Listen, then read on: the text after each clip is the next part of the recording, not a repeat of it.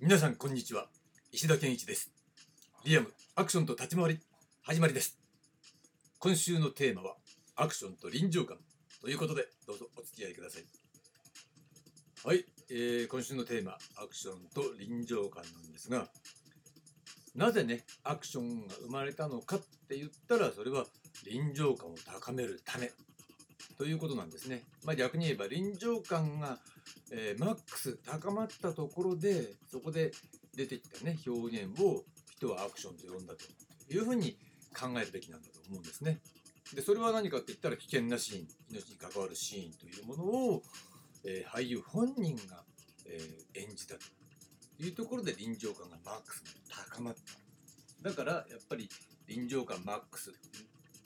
というのは俳優が自分で演じるっていうところであるというのが、まあ、アクション表現の、え、誕生のきっかけなんでそこをね、えー、外すことは本来できないということになるわけなんです。で、えー、今日のテーマなんですが今日のテーマは「スタントマンはいらない」ということでねこれいらないっていう意味はちょっと違いますからねいやいていいんだあっていいんだけどえー、吹き替えは、ね、最小限であるべき。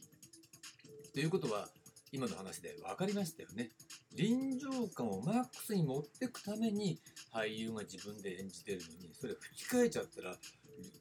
臨場感が下がるでしょっていうこと。ね、そしたらその臨場感が下がったらそれアクションじゃないじゃないっていアクションの誕生の、まあ、いわば定義みたいなものから外れるじゃないっていうことだから替えは使ってもいいんだけど最小限であるべきなんですね。だけど、うん、それが最小限になってないっていうのが今のアクションの問題点であるわけだ。ね。で、やっぱね、スタントマン、ね、いていいんだけど、例えば私なんかマカロニウエスタンが好きでね、最近ジュリアム・ジェンバーの作品なんかをね、DVD で買って見たりしてるんですが、その中でね、やっぱね、イタリアのスタントマンはね、当時のスタントマンすごいですよ。ある意味ハリウッドより上。まずね、立ち回りの振り付け、ね、格闘シーンの振り付けだってね、あの、アメリカのね、ハリウッド映画の振り付け、単に殴り合ってる振り付けなんかよりよっぽどいいよね。あ、これジャッキー・チェンとか、どっちかって言ったら、あのマカロニウエスタンなんかの、えー、格闘シーン研究してるよなっていうのが今見るとよくわかる、うん。ハリウッドの殴り合いじゃないですね。で、スタントもすごい。だけどもっとすごいのはあるね役者さんがそのシーンの中で悪役なんだけど、まあ、逃亡するっていうシーンで窓からポンと飛び出してその窓枠から、えー、その窓の近くにね止めてあった馬の背にねポンポンと飛び乗ってあっという間に逃げ出してしまうっていうシーンがねまさに日本で言えば忍者みたいな。を本当に一発で見せててそれ吹き替えじゃないわけだ。すげえなこいつっていう。かえなんか吹き替えなの？みたいなね。本人だよね？みたいな。そしたらね何のことはない。あのイタリアのグレートスタントマンの人でした。だけど役者としてもしっかりしてるから全くスタントマンに見えない、えー、単に悪役の俳優だとこっちは思ってたわけだ。すごいよね。だから一つのね形到達点としてはやっぱりグレートスタントマンかつ俳優としても活躍みたいなね。部分においてはこれ。アクション俳優じゃないみたいなこの人。っていうふうに思っちゃうね。ジュリアム・ジュンバももともとね体操出身だからやっぱりね本人吹き替えなしでいろんなことやってるんでこの人もすごいんだけどえこのスタントマンの人も負けずにすごいよねみたいな、うん、だからこれは一つのスタントマンの到達点だし本来目指すべき目標の一つロールモデルとしてねあっていいと思うんですね。じゃあ現実はそうなってるかっていうとなってないよ。なんでかって言ったらその吹き替えを最小限にしないっていう、ね、最大化するっていうことスタントを最大化するっていうような形で現在の作品が成立するような方向に持ってってる、うん、だからスタントマンが問題を作り出してるて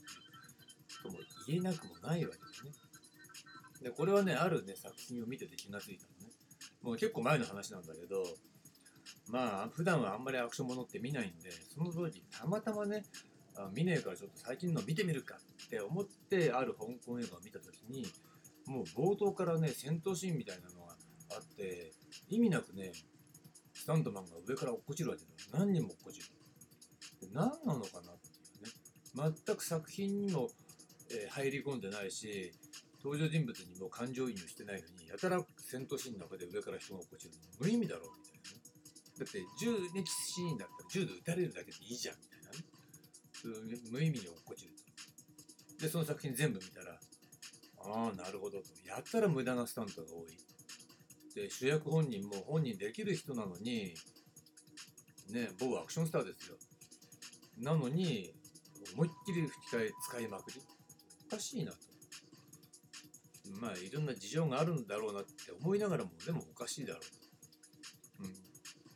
った時に気がついたのね。あスタントマンが自分たちの仕事をね増やすために、えー無駄なスタントシーンをいっぱい入れてるんだ。その結果作品の流れをぶっ壊すっていうことにつながっても関係ないね、えー仕事1点増えたらその分仕事が増えるわけだから、ね、飛び降り上から落っこちるっていうのはね1人でいいやじゃなくてそれ10箇所あったら10人分稼げるわけだからね、まあ、そういうこと。そういった原理で作品が作られてるなっていう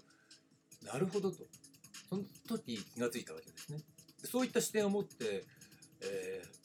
最近の作品を見てみると本当に無駄な、えー吹き替えとかね多いってことに気づくわけ。無駄なスタントもね。必要ならいいんだけど、うん、作品の流れをぶっ壊してまでやる意味あるのかなまあもちろんそういったものがね受け入れられていてストーリーよりも、えーアクションシーンばっかりの方がいいっていうね流れがあるっていうのは重々理解してるけどそれでも限度っていうものがあるなと思うわけですね。だからスタントマンの仕事を増やすっていうことは結果的には現代においてはアクション表現の衰退につながってるそういう事実が浮かび上がってくるわけね。でその理由はもう簡単アクションスターが不在だから、ね、アクションが未熟な方向へ衰退しているから結果的に、えースタントマンが儲かると、うん、だから何でもかんでも吹き替えとかね、えー迫力出すためにじゃあとりあえずバーンと爆発とか上が落っこちるとかね顔面ぶん殴られてぶっ飛ぶとかね安易でしょやってることがね。で全然、えー成熟していかない方向でアクションシーンが構築されているということなんですね。だからそういうのを見てるとそれはさハリウッド映画なんかだってそうでたらさ無意味な吹き替えが多いわけだ、うん、だからあたかもね、えーユニオンの、えー都合で格闘シーンの3分の1以上は吹き替えを使わなきゃいけないっていうさそういう決まりがあるかのごとく山ほど吹き替え使ってるそういう感じ。で翻って考えてみるとじゃあ日本どうかなって思うと最近のことよく知りません。だけど日本のスタントマンの実情をねよく知ってるからこそまあ似たもんじゃないのっていうことは言えますね。でさらにレベルが低いっていうね、